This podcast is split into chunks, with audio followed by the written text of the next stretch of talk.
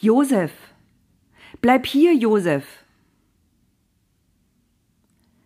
Josef beginnt ein neues Leben in Ägypten. In allen Dingen scheint er Glück zu haben, bis etwas passiert, was er nicht erwartet hätte.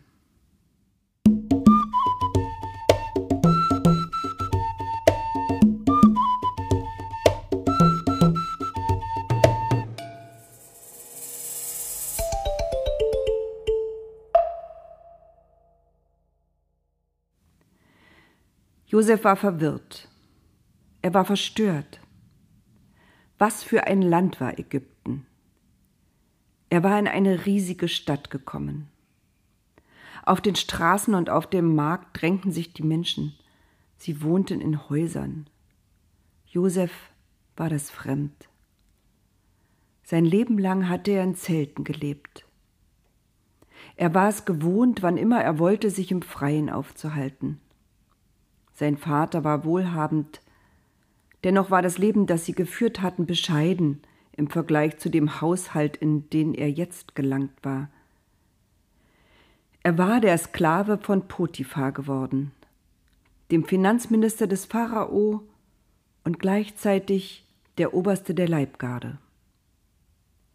Potiphar war einer der mächtigsten Männer im Land Ägypten, ganz nah beim Pharao. Er bewohnte ein Haus, das so groß war wie das Zeltlager, aus dem Josef kam. Aber wie anders war das Leben hier.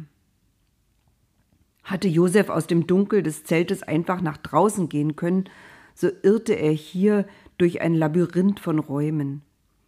Die Lehmziegel, aus denen das Haus errichtet war, verströmten einen Geruch von Staub. Die Räume waren dunkel, denn Fenster hätten nicht nur Licht, sondern auch die unerträgliche Hitze hineingelassen, die in den Straßen unter der sengenden Sonne Ägyptens lastete. Also gab es nur kleine gemauerte Öffnungen, die etwas Licht hineinließen. Irgendwann gewöhnten sich die Augen an das Dämmerlicht, aber Josef sehnte sich nach den Weiten der Steppe und nach dem kühlen Wind der Berge, der immer wehte dort, wo er aufgewachsen war. Er sehnte sich nach dem Gefühl, frei zu sein. Hier war er Sklave, abgekauft von den Männern der Karawane, verkauft, wie ein Kamel, wie ein Stück Hausrat.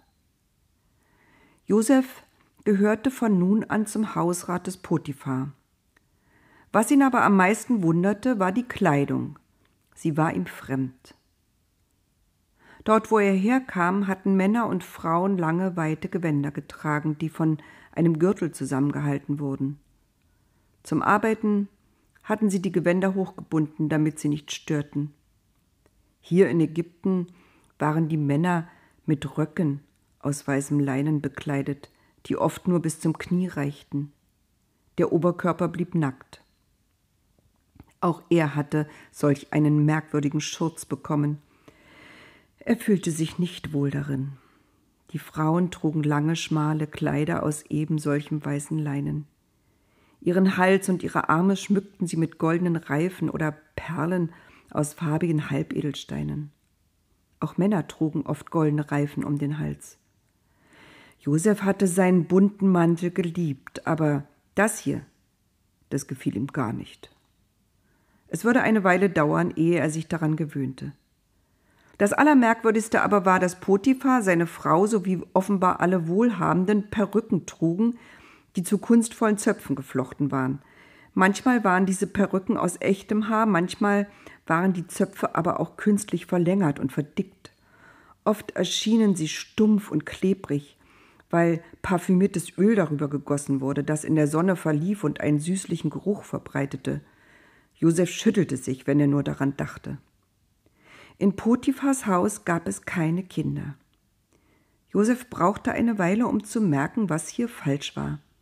Es hatte immer Kinder gegeben. Hier gab es gar keine Familie. Hier lebten nur Potiphar und seine Frau und eine Menge Sklaven. Bevor Potiphar am Morgen das Haus verließ, besprach er mit dem Obersten der Sklaven, was zu tun sei. Potiphar nahm alles ganz genau Nur um eines kümmerte er sich nicht, das waren Essen und Trinken. Was gekocht wurde, entschied seine Frau. Wenn sie ihre Wünsche geäußert hatte, musste ein Sklave zum Markt gehen und einkaufen. Andere kochten, wuschen die Wäsche und säuberten das Haus. Am Anfang wurde Josef mal hier und mal dort eingesetzt. Er stellte sich geschickt an. Egal welchen Auftrag er empfing, alles erledigte er so, dass niemand darüber klagen konnte. Im Gegenteil, alles, was Josef begann, glückte ihm. Da Josef aber bei allem auch noch bescheiden und höflich auftrat, kam kein Neid auf unter den anderen Sklaven. Im Gegenteil, jeder wollte mit ihm zusammenarbeiten. Immer verbreitete er gute Stimmung. Sie baten ihn zu helfen, wo ihnen etwas zu schwierig erschien. Seitdem Josef im Haus des Potiphars arbeitete, schien das dunkle Haus beinahe ein wenig heller und frischer zu sein. Josef stellte flache Schalen mit Wasser auf gegen die heiße, trockene Luft. Wenn er auf den Markt geschickt wurde, um einzukaufen, brachte er ein paar Stängel grüner Kräuter und Blüten mit, die er in Krügen arrangierte. Den Köchen erzählte er, wie Lea Speisen gekocht hatte. Das Essen schmeckte plötzlich anders. All das blieb nicht unbemerkt, auch nicht bei Potiphar. Eines Tages rief er Josef zu sich. Josef, begann er, auch wenn du weit weg bist von zu Hause, der Gott deiner Väter scheint mit dir zu sein. Alles, was du in die Hand nimmst, glückt dir. Josef schwieg und verneigte sich. Ich möchte, dass du meinen Besitz verwaltest, fuhr Potiphar fort. Ich habe zu wenig Zeit, mich darum zu kümmern. Wie ich gesehen habe, kannst du gut rechnen und haushalten. Kümmere dich darum, ich verlass mich auf dich. Er legte ihm die Hand auf die Schulter und verließ den Raum. Das Treffen war beendet. Josef war stolz. Er hatte keine genaue Vorstellung, wie lange er schon bei Potiphar war. Das Leben in den dämmerigen Räumen raubte ihm jedes Zeitgefühl. An die frische Luft kam er nur selten. Zu selten sah er den Lauf des Mondes, nachdem er die Tage zu zählen gelernt hatte. Die Sonne schien hier auf ewig gleichen Bahnen zu wandeln. Dennoch zählten die Ägypter ihre Zeit merkwürdigerweise nach der Sonne und nicht nach dem Mond, außerdem danach, wann der Nil das Land überschwemmte. Er hatte sich schon in seiner wenigen freien Zeit damit beschäftigt. Ein Mitsklave erklärte ihm den Kalender, der ihm fremd war, aber es war schwer für ihn, dies alles zu verstehen. Er würde es schaffen. Dessen war er sich jetzt sicher. Er hatte die Sprache gelernt, er hatte gelernt, in Hieroglyphen Tabellen aufzustellen und zu rechnen. Er würde auch noch den Kalender verstehen.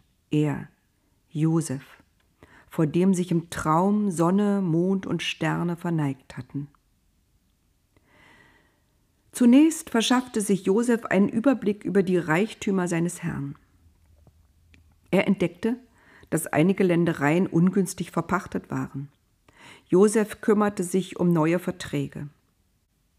Wenn etwas für Potiphas Haus angeschafft werden musste, hatte sich nie jemand darum gekümmert, was es kostete. Es war ja genug Geld da. Die Händler hatten sich daran gewöhnt, mindestens den doppelten Preis zu verlangen und kamen gern wieder. Josef aber hatte schnell gelernt, dass man in Ägypten ebenso wie bei ihm zu Hause niemals auf das erste Preisangebot eingehen durfte. Er handelte gute Preise aus, die die Händler immer noch nicht in den Ruin trieben. So wurden Haus und Garten des Potiphar immer schöner und freundlicher. Wenn Josef ihm die Abrechnungen zeigte, musste er feststellen, dass sich sein Reichtum schon wieder vermehrt hatte. Er bewunderte Josef dafür. Die neuen Aufgaben bereiteten Josef Freude. Er konnte nun öfter das Haus verlassen. Er traf andere Menschen, verhandelte, lenkte, entwarf Pläne. Ein bisschen war es so, als sei er nicht mehr nur der kleine junge Sklave aus dem fremden Land, ein Nichts, ein Stück Hausrat. Er war Josef, der Sohn des Jakob. Er gefiel, und das gefiel ihm. Dass dies gefährlich werden konnte, merkte er, als es schon zu spät war. Es gab noch etwas, was Josef bis dahin nicht kannte und was er nicht verstand. Potiphar ging jeden Morgen zu seiner Arbeit beim Pharao und kam erst am Abend zurück. Seine Frau verbrachte den ganzen Tag im Haus. In die Sonne ging sie nicht, um ihre Haut nicht zu ruinieren. Also blieb sie meistens im Haus. Ihre einzige Aufgabe war zu bestimmen, was es am Abend zu essen geben sollte und eventuell im Laufe des Tages einmal zu kosten, was der Koch zubereitet hatte. Schmeckte es ihr, war es gut, schmeckte es nicht, musste er von vorn beginnen.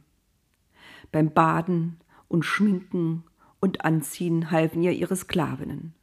Sie mussten auch ihre Kleider waschen und glätten, die Perücke pflegen, den Schmuck für jeden Tag bereitlegen. Außerdem mussten sie mit ihr Spiele spielen, ihr etwas vorsingen, ihr Geschichten erzählen. Den Rest des Tages, also viele Stunden, verbrachte sie allein in ihrem Zimmer.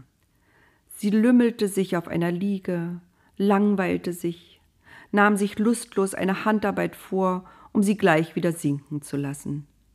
Noch nie hatte Josef eine Frau kennengelernt, die so faul, so träge, so dumm und gleichzeitig so schön war. Josef bewunderte ihre Schönheit und fühlte sich abgestoßen von ihrer Untätigkeit.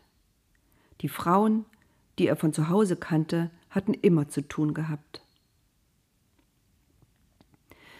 Wenn Josef durchs Haus ging, um nachzusehen, ob überall gefüllte Vasen und Wassergefäße standen, ob der Boden gefegt, die Polster abgestaubt und geordnet waren, ob Getränke und Kekse bereitstanden, dann kam er auch durch das Zimmer, in dem Potiphas Frau ihre Zeit vertrödelte. Josef, sagte sie dann, komm doch her, setz dich zu mir, leiste mir Gesellschaft.